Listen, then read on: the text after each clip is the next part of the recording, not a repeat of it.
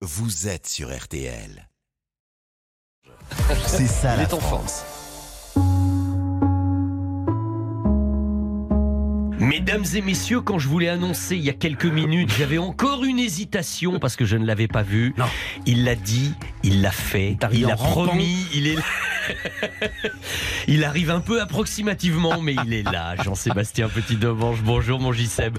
Non mais et, Et bonne je- année Je vous trouve alors bonne C'est année la bonne bien année. sûr, mais mais moi je vous trouve en bonne santé. Je, je Ah vous bah. trouve bien, Mais ça, mieux que j'aurais cru. c'est le principe de ne surtout pas dormir. Oui, bien sûr. Alors, dans ce contexte de 1er janvier, on, on en parlait en fin de chronique la semaine dernière. Moi, j'aimerais que vous éclairiez notre lanterne sur ce fameux patrimoine mondial immatériel de l'UNESCO. On en parle beaucoup, la baguette, notre bonne baguette française en fait partie maintenant.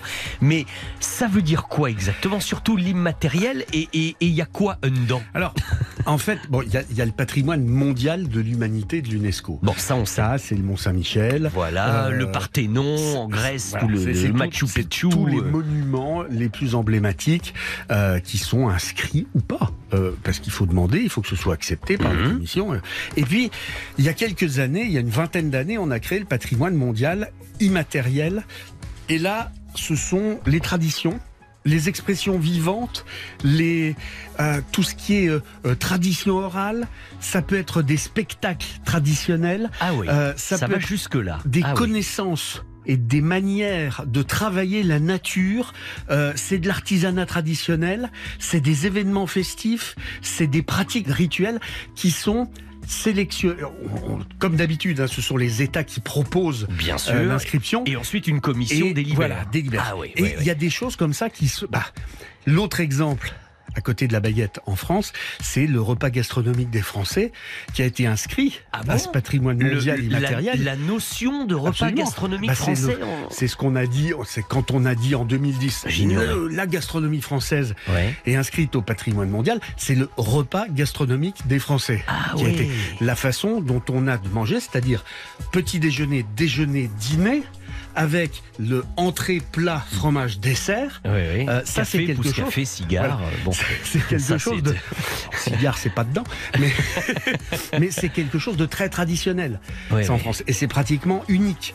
Il y a d'autres. Choses originales comme ça où la France est concernée par Ah le bah alors, je vais vous patrimoine. faire- je vais- il y a les le premier qui a été inscrit en 2008, c'était les géants du Nord. Ah oui. La, la tradition, tradition des géants, parlé, du Nord ça, qui remonte au XIVe siècle, euh, avec ces effigies qui ont un vrai sens identitaire dans chaque village, dans chaque ville, euh, qui sont des, des géants qui sont entretenus par des, des sociétés, des associations, et qui sont des vraiment la manifestation d'une véritable identité régionale, communale, avec une histoire traditionnelle qui est derrière. Ah oui. On les entretient, euh, on les expose, on les montre et on en est fier. Ça, Là, ça, il- c'est inscrit. Il cochait toutes les cases. Absolument. Voilà. Alors il doit y avoir des choses plus historiques aussi, je Alors, pense. il y, a la, plus- le- il y a la tapisserie d'Aubusson. Ah bah oui. Par exemple, Bon, les le- tapisseries oui. d'Aubusson, là on est sur une tradition pluridisciplinaire parce que on est sur euh, de, du tissage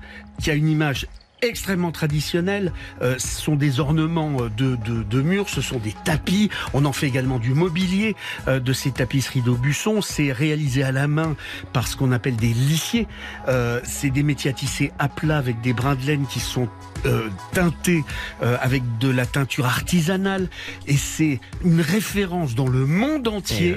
Eh Et ça a été bah oui. inscrit pour faire la promotion de ce métier, attirer des jeunes pour ne pas perdre ce La savoir-faire. tradition. Eh oui. Exactement. Parce que D'accord, ça, c'est d'accord. aussi un vrai problème et c'est aussi une des missions Bien de sûr. ces inscriptions au la patrimoine mondial. transmission, le renouvellement, etc. Et, et d'attirer Ouais. vers ça. Vous auriez un dernier exemple là avant de. Pour vous faire plaisir. Oui. Le, savoir-faire des parfums du Pays de Grâce. Dac. Alors j'ai pourtant, alors je suis un peu de la région et j'ignorais complètement que c'était au patrimoine mondial. Ça a été inscrit dans ce patrimoine immatériel sous trois aspects. La culture des fleurs, le savoir-faire dans la culture des fleurs. Bien sûr. La- leur transformation, c'est-à-dire le fait de, capter ce parfum euh, et de capter les, les senteurs des fleurs. Et puis l'art de composer un parfum.